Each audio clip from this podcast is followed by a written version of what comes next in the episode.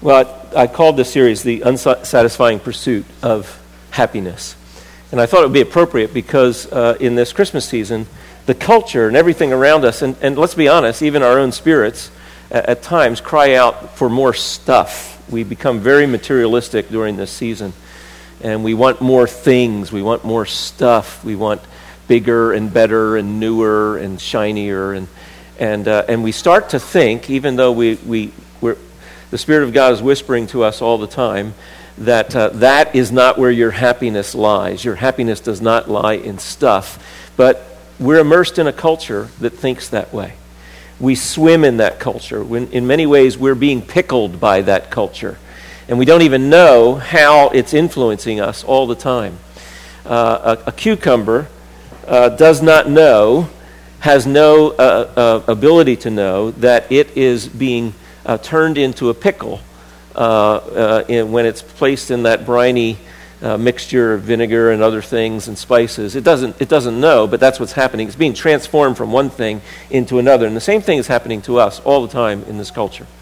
We're being pickled in the juices of this culture that are very materialistic, that delight in stuff and things, and, uh, and seems to communicate that this is the way to have happiness. Uh, there was a commercial we saw on television last night where something is going on. It was a car commercial. And uh, something is going on that is uh, noisy and chaotic, uh, as all of our families can be at times. And the mom just kind of gets overwhelmed and she goes to the garage and sits in the luxury car that's in the, sitting in the garage, you know, to communicate that peace. You know, we, we, we have this tendency to think that, that there's some place else, there's something else, there's something that I can do or gain or have that is going to make me happy. Um, it's a lie. And the book of Haggai has a lot to say about this. So I called it the, the unsatisfying pursuit of happiness, or you might uh, shorten it to how to lose at winning. There's a way of winning at life of gaining things and stuff and gaining comfort and convenience and security that actually you're losing. And you're losing out on God's best, and you're losing out on uh, what God has called you to. And so the book of Haggai is one of these books that, that talks about a time in Israel's life when this was going on with Israel and what God thought about it and what God said to them. From time to time, all of us need a reality check on our priorities, and that's what this book is. It's, it's a book, Haggai is the, it's the second shortest book in the Old Testament, just two chapters. The first chapter is only 15 verses long, and the second chapter is 23. Very short, and yet you could think of Haggai as a, a short study of getting our priorities right. And if there's any time of the year when we need to do that, it's at Christmas time. We need to have and get our priorities right and hopefully keep our priorities right um, uh, throughout the year. Um, the year that Haggai takes place was the year 520 BC. We know this with really precision because of the way that the book uh, speaks and because of what is said in the book. How many of you have ever had this, this kind of a conversation? You're telling a story about something that happened in your family or something that you were a part of. And then you, as you're telling the story, you say, wait, wait, wait. No, it wasn't, it wasn't in 2002. It was in, it was in, it had to be in 2004 because uh, I, we had our first child in 2004 and they were alive when this story occurred. How many of you had a conversation, something like that happened? Raise your hand high. I want everybody. Okay. So, so we've had that experience. Well, this book is one of those kinds of stories for the whole Old Testament. Because of the precision of, of what we know in the book and what we know from outside happening in, in the world of the ancient uh, Mesopotamian world, we are able to d- date large swaths of the Old Testament with great precision uh, because of this book. And I'll get to that in just a moment as we, as we work through uh, this text. Um, suddenly stopped working. Okay, there it is. Almost 70 years have passed since the Jews were exiled from their land. when this book takes place, and it's 520 BC. In fact, to be more precise, it is August 29th, 520 BC, when God speaks through Haggai in this book to the nation of Israel that has returned after almost 70 years uh, have passed since the Jews were exiled from the land. Now, they were exiled from the land because they had not lived by the right priorities while they were in the land. For 70 years, they had failed to give the land its commanded Sabbath. And so God said, I will give my land its Sabbath, and you will be um, uh, exiled for 70 years uh, before you return to this land. I'll give the land my, my, uh, my rest that I commanded you to give it because you didn't give it. They weren't living by the right priorities. Uh, they, they weren't living for God's glory, and so God exiled them from the land, and now He's bringing them back. Uh, almost 70 years later, we'll, I'll show you how that gets dated in just a moment. During that time, the promised land has shrunk to, shriveled to about 20 square miles. So the once, the, the promised land had been large, and now it is shrunk down to just about 20 square miles is what is left when they return. And, and when they return, they return to a land that uh, the, in Jerusalem and all the towns of the region are in ruins. The fields are overrun with weeds. You, most of you uh, that are living in a house, you have shingles on the top of your uh, house that are 20 to 30 year shingles. That's how long they last. That's how long they last if you do the right kinds of maintenance on them. That is, you're taking the leaves out of the gutters. You're, you're, when, when branches fall on the roof, you remove those branches so that they're not, you know, uh, banging around everything. You, you take those things away. But when you're away for 70 years, uh, those 20 and 30 year shingles are going to be a shambles. Many of those houses, in, in, in, even in the modern age, would have holes in the roof. There would be things growing inside the house that are not supposed to be growing inside houses. And that's what the people come back to. They come back to a land that has been devastated because of their disobedience and God's discipline of them. They come back in fulfillment of prophecy that they're going to come back. God's going to bring them back. A hundred years before there is a guy by the name of Cyrus, there's a prophecy that says, under Cyrus, uh, uh, uh, uh you will get, you will go, come back. The, uh, the return will go back uh, to Israel. Now Cyrus has come. Cyrus has let the people go. They have arrived back. Some of them have come back. But farming is blighted, and there's lots of crop failures, and God's going to tell them why uh, in this text that I'm going to read. And uh, in fact, in chapter 2, verses 15 through 17, he talks about, a little bit more about those crop failures. Eventually, driven by poverty, fellow Jews would sell one another into slavery because of debt fellow Jews were actually selling one another, selling their children into slavery because of debt and poverty, and uh, all because they were not following God as they should. Jealousy and hatred had developed toward those Jews who stayed behind and never went into exile. And then on top of that, there were a group of, of uh, Samaritans. Uh, the Jews had endured the opposition of the Samaritans when they attempted to rebuild the temple. So when they first came back, they started to, they came back in 539. They started to come back in 539. Uh, 536, another group came back. They started to build the temple.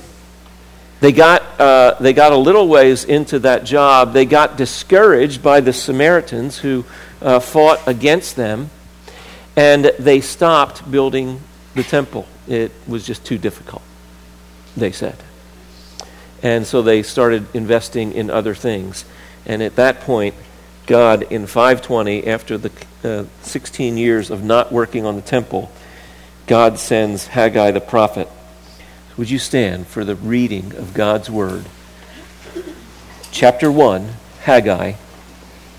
With that backdrop, here's what happens. In the second year of Darius the king, on the first day of the sixth month, the word of the Lord came by the prophet Haggai to Zerubbabel, the son of Shealtiel, the governor of Judah, and to Joshua, the son of Jehozadak, the high priest, saying, Thus says the Lord of hosts, This people says, The time has not come, even the time for the house of the Lord to be rebuilt.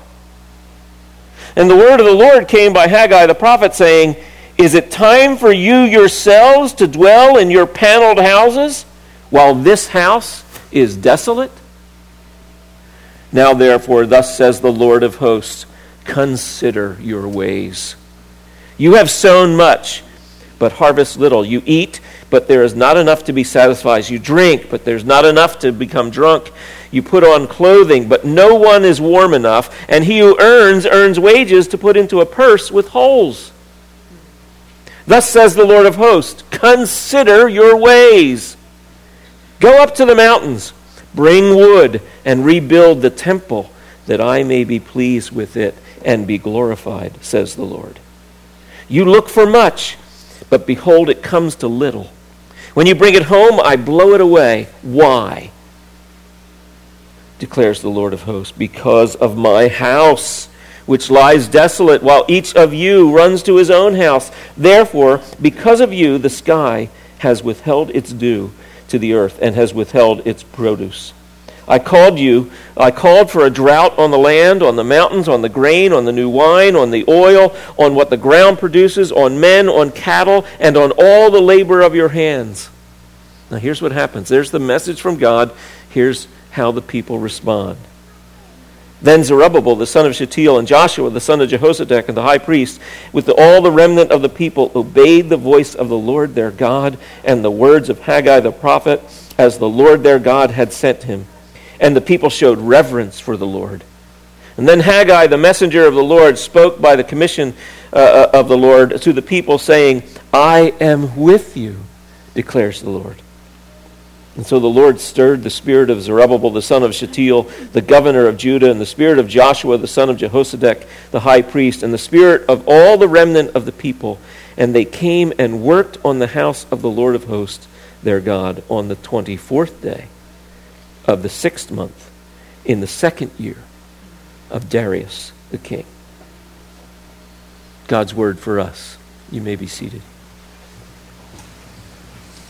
Darius is the king that succeeded Cyrus. Cyrus gave the command. He's now off the scene. Now Darius is the king, and this prophecy gets dated to this specific date, the second year of Darius the king, on the first day of the sixth month. The word of the Lord came by the prophet Haggai on that day, and the people responded to uh, that message. There is, in this message, there's uh, in, in, this uh, book, there's five different messages. Two occur uh, that we just read uh, on um, August uh, of uh, 520 BC. the two that start in chapter 1, verse 1, all the way down to verse 13. And then Haggai, the messenger of the Lord, spoke by the commission of the Lord. There's the second message, just those three verses. Then there's a, another message that comes in the seventh, um, um, in the 24th, uh, 21st day of the seventh month, the word of the Lord came. That was in uh, September. And then the next one comes, uh, the end of the book, in, on the ninth day, uh, uh, ninth month. And that would be December 18th. That's when that one occurred. We'll get to that in the following weeks. God's word to his people. So, what's God saying?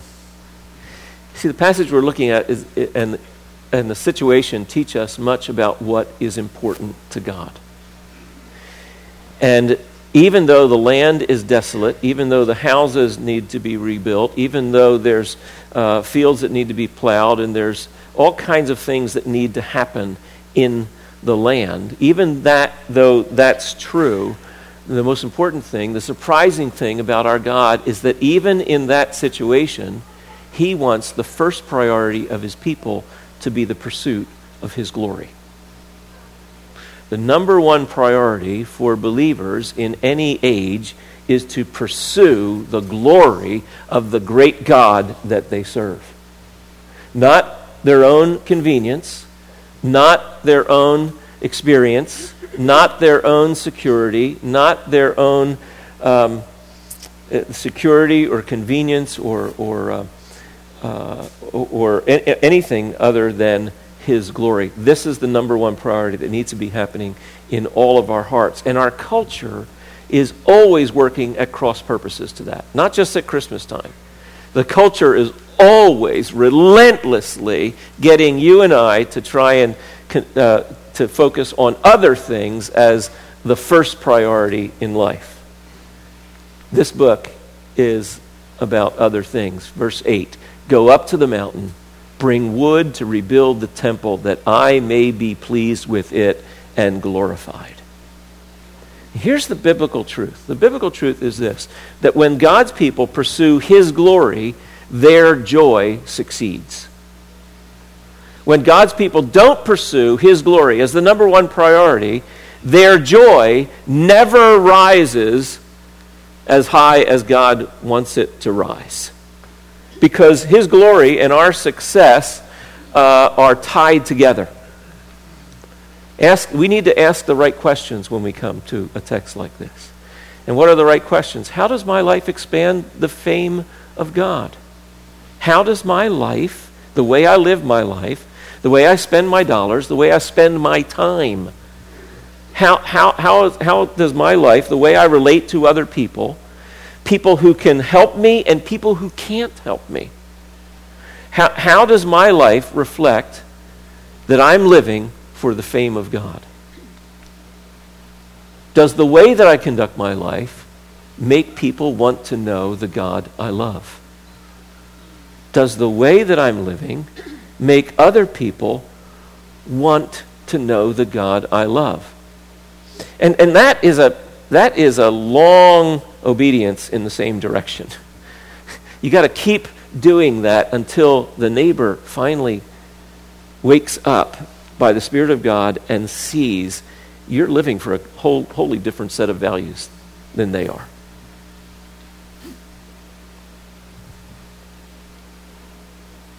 I have a friend who, one of the things that he does is he's got, he's got um, on, on one side of him, he's got a family with two little girls. And on the other side, he has a divorced guy who uh, is raising two teenagers.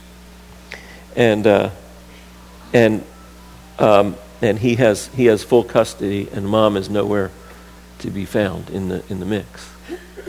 And so, one of the things that he does to express the love of Christ in his neighborhood is whenever he cuts the, cuts the lawn, he goes and cuts the front lawn of the family on the right and he cuts the front lawn of the family on the left uh, simply because he's simply saying if I can if I can give that mom and dad and that divorced dad a little bit more time with their children that's a win for the kingdom. He's just serving his neighbors. He's just loving his neighbors, just hoping and praying that they will see that he's living for a different set of values. So that's, that's a good investment. That's what we, we all should be doing. That's what I should be doing. That's what you should be doing. Those kinds of things. Eventually, driven by poverty, I said that before. I'm on the wrong page here. Let me get through my notes.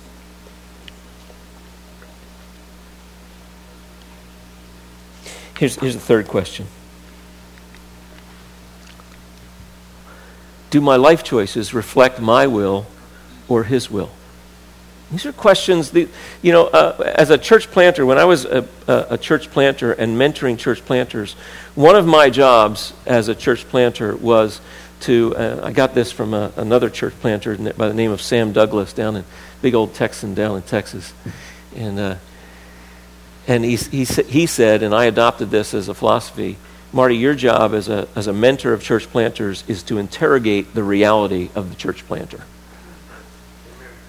That's what God is doing here.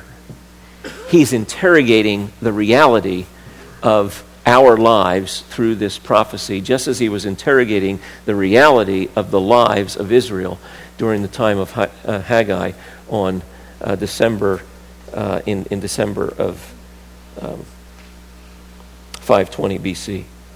He's interrogating reality. He's trying to get us to consider our ways. So we're asking the right questions. We want to do that.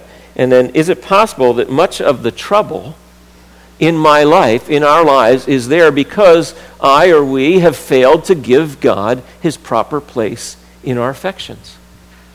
One year, a man came to my, my uh, office and he was, he was working like 80 hours a week. He was a mechanic.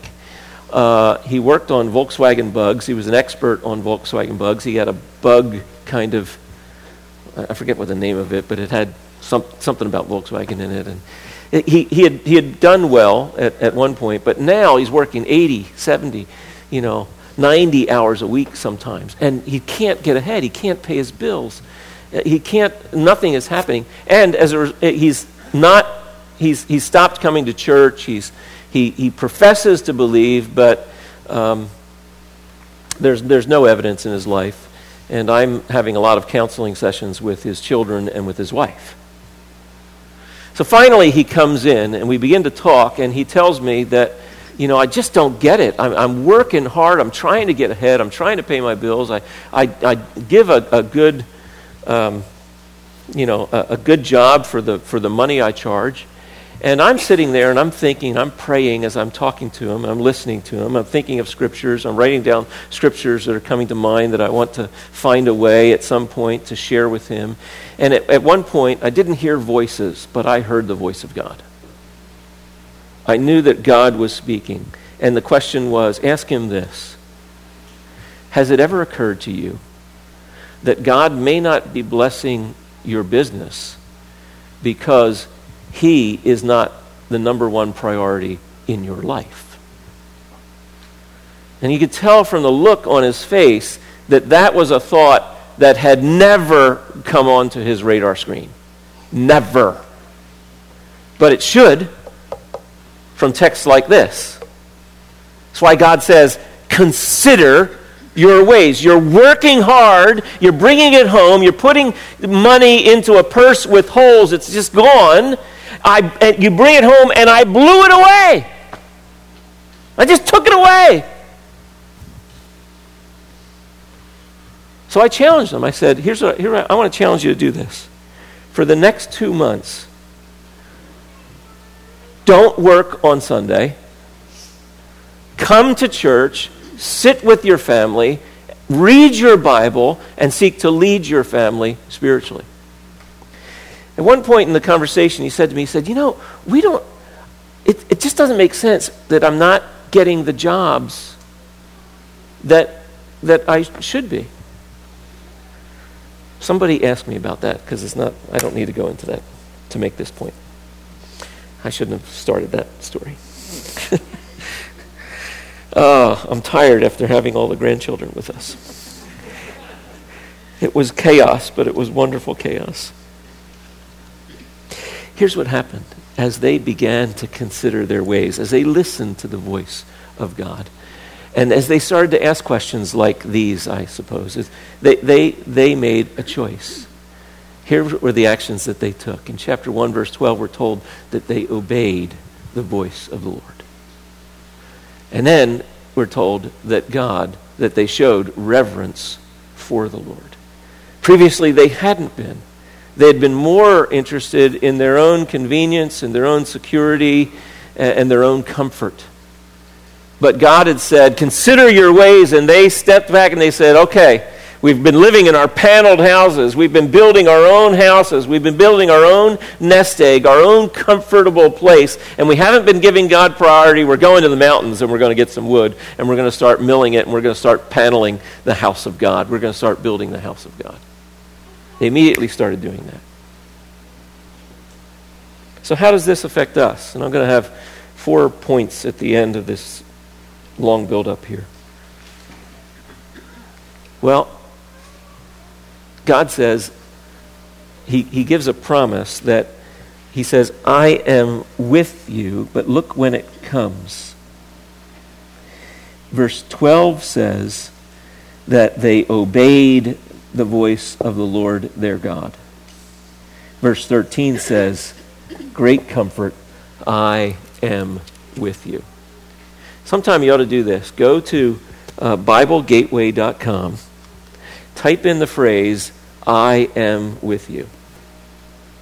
Just type in that phrase, I am with you, and look where that, how many times that phrase occurs in the Bible when God says, I am with you. It covers two pages of references. It's God bringing comfort to the people that when you, when you obey me, then you know that I am with you. I'll support you. Now, was God with them when they were disobeying? Yes. He was with them in discipline, right? But when he says it here, he's saying, I'm with you when you are, and that's a phrase from the Bible as well, I'm with you when you are with me. He wants our hearts all the time. God is always aiming at our hearts. He always wants all of us. That's why we worship Him. We bow before Him. He doesn't bow before us.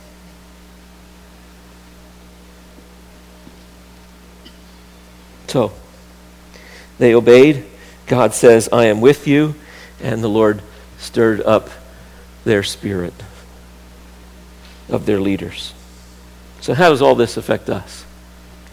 Well, it helps us to see that things that we struggle with are not new to the people of God.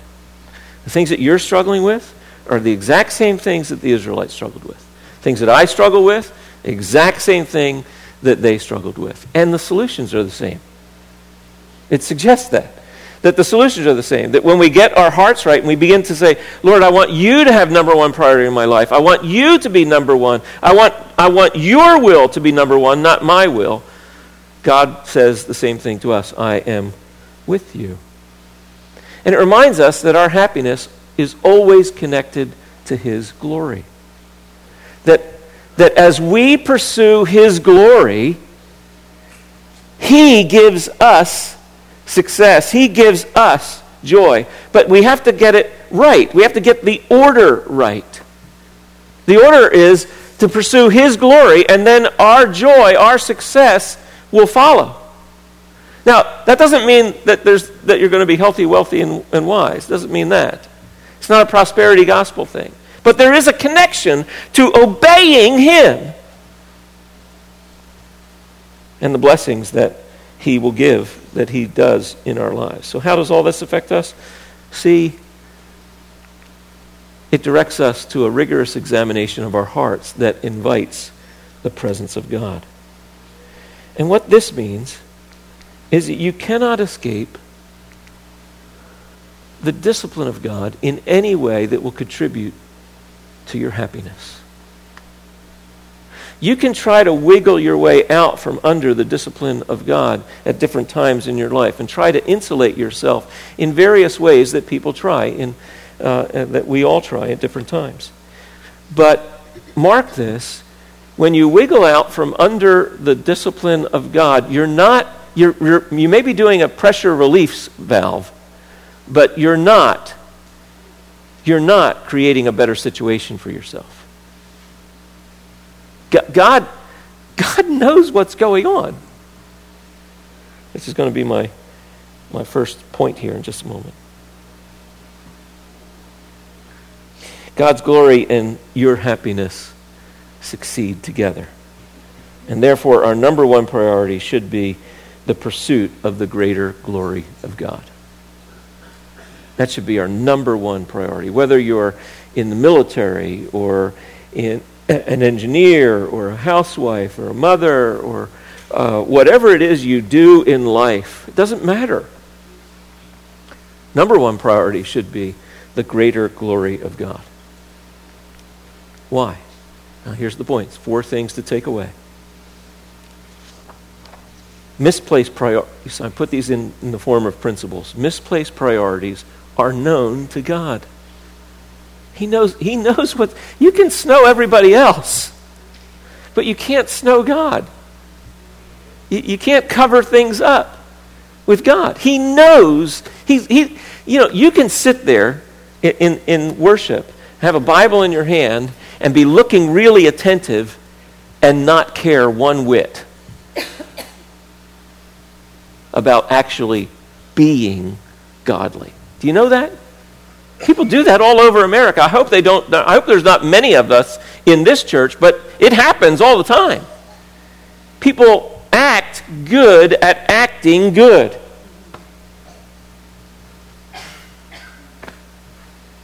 But God always zeroes in on the heart. You know that, that you know when when Saul is rejected as the king, and God says to Samuel, I look, I don't look on the outside, I look on the inside. I look at the heart. It's always looking there. It's really irritating. Because he always knows.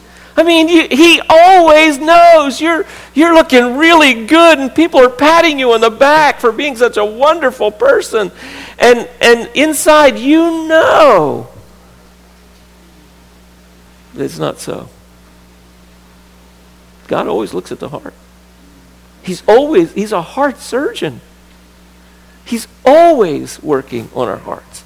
Always looking. He, you can't, you can't hide from him. And when we have misplaced priorities, God knows.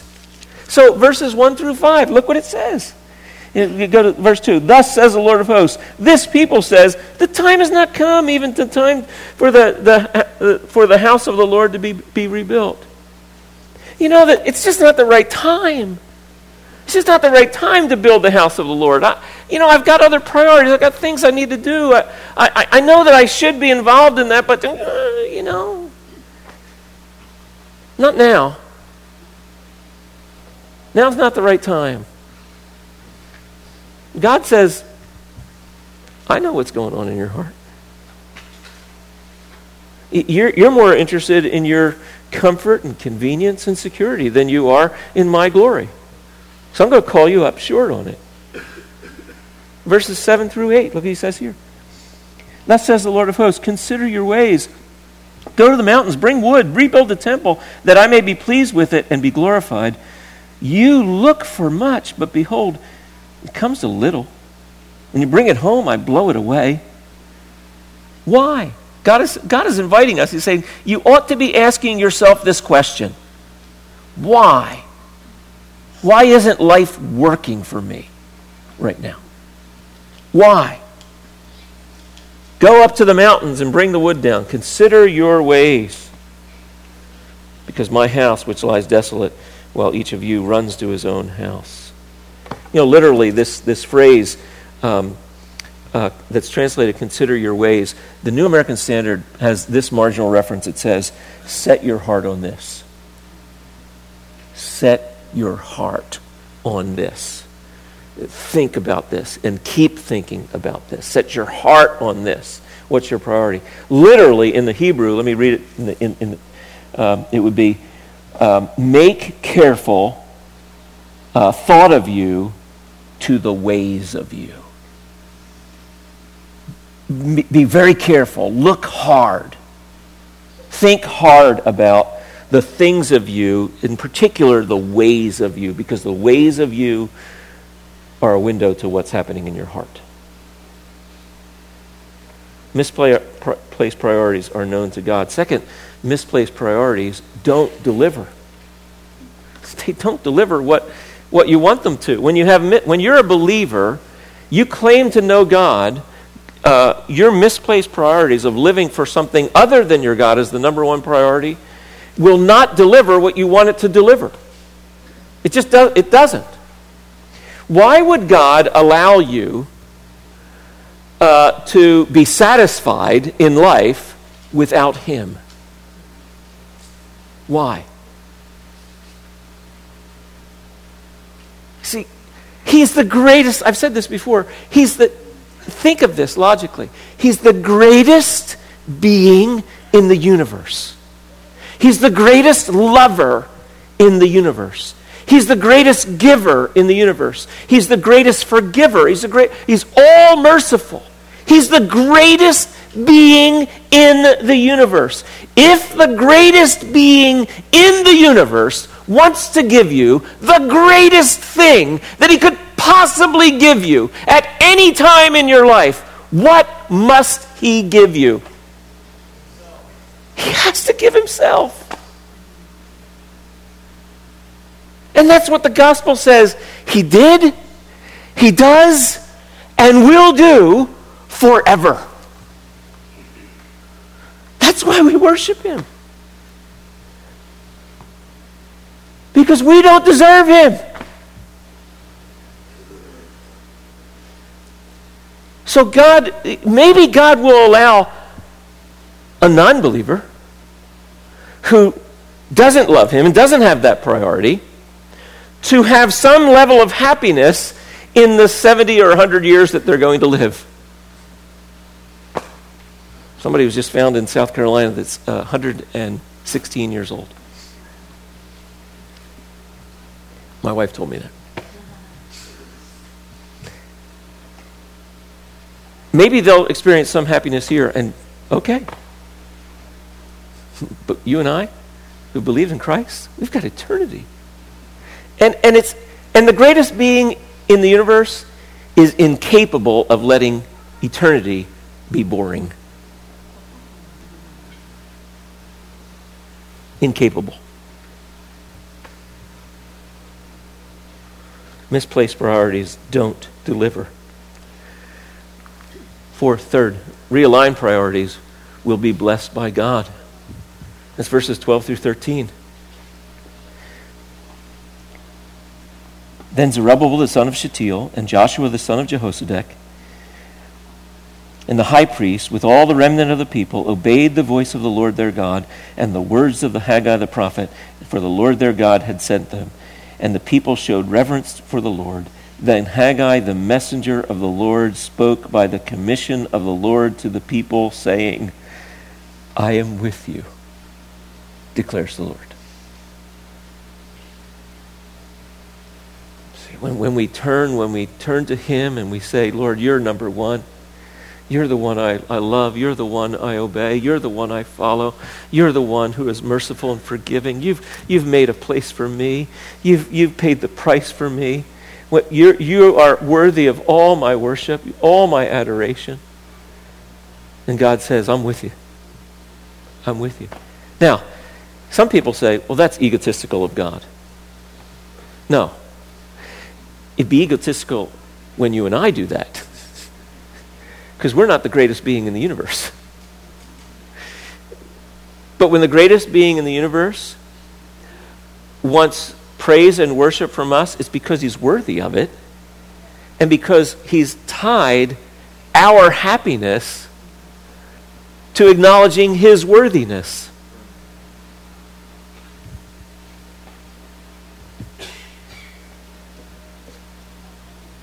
Fourth, realign priorities take effort. Takes efforts. I don't know why I had a plural there. But look at verses 14 and 15. So the Lord stirred the spirit of Zerubbabel, the son of Shealtiel, the governor of Judah, the spirit of Joshua, the son of Jehozadak, the high priest, and the spirit of all the remnant of the people, and they came and worked on the house of the Lord. It's not, it's not just, you know, you just proclaim this, okay, Lord, you're, you're number one, and then you go live your life the way that you have been living it. There's some, there's some things that have to be done. You got to take some action. You got to work. You, got, you, you have to make some effort. Now, your effort doesn't, you know, it, in the New Testament, the, we, don't, we don't earn salvation, right? Salvation is a gift. But if you've received the gift, you want to work for the King. You want to tell the world about Him. If you don't want to, maybe you haven't received Him. Realigned priorities will be blessed by God, and realigned priorities take efforts. But it all starts with us sitting down and considering our ways. Twice, God says in this text consider your ways. Consider your ways. I'm, I'm telling you something that you've been denying, that you've been living in, uh, uh, uh, in, in contrariness to. I'm showing you something that I'm aware of and I'm bringing it to your attention. I want you to consider your ways. How are you living? How does your life reflect the greater glory of God? And that you're living for altogether different priorities in the world. Or, if we're honest, do the way that we go about with our time and our money and our talents and uh, uh, the way that we relate to other people, the training that we have, does it, does it reflect that He's not number one, we are? The Hebrew that says, consider your ways, the idea is that it's, we continually do that. This is not a one time thing. This is not like, hey, man, I'm glad Pastor Marty preached that message. Whew, man, now I'll be okay the rest of my life. No. We, we got to wake up this morning and remember, tomorrow morning and remember that the drift of our soul, you know, I've said this before, our souls leak we tend to forget very quickly. The drift of our soul is away from God without the efforts of living for God with realigned priorities that will be blessed by God because we've recognized that our priorities were all messed up. And when we do that, and we get up the next morning and we say, Lord, help me live for you today. Lord, help me live for you today. Help me in every challenge today to live for your glory rather than mine. When we continually do that, and it becomes habitual, and it becomes a, a, a little bit easier, and we make more progress, and we make more progress, and we're, we're seeing life work, and we're seeing other people respond to the gospel that they hear and they see in us. There's still no time to relax because Satan is watching as well at your new effectiveness and loves to throw new stumbling blocks in front of you to get your priorities realigned away from God rather than towards God. This is a book that was written in 520 BC. And there's nothing in it that you're not dealing with today, not just next week or sometime in the future, today. You know why that is? Because this is the word of the living God. And he knows exactly what your need is and what my need is on every day of the year. And Haggai is going to say a lot to us this Christmas season. I want the worship team to come. And as they come, I want to invite you one more time to write down any prayer requests that you have young men, any man that you want to learn, I want to learn how to study the Bible more, please write on your card, hey, Pastor Marty, I'm, I'm up for that. And uh, I'm up for learning that. Um, and then remember, too, our missionaries, uh, to um, giving to our missionaries. Uh, this ends today, and you can take this and put it in one of the boxes. You can put it in this box, too, because it'll be in, in, in this envelope, and we'll, we'll know what it is. But any, any of the boxes, there's, I think there's three of them uh, you can put them in those boxes. Father, we love you. We thank you for your word that is living and active and sharper than any two edged sword. It's able to divide between the, the, thoughts and the intentions of men. Praise you for that. This Christmas, we pray that you would find our hearts moving rapidly closer to you that our priorities would be realigned, that we would live for your glory, and that, it, that as we live for your glory, we would obey you and delight in you and find the surprise that the culture denies. That living for you is worth everything.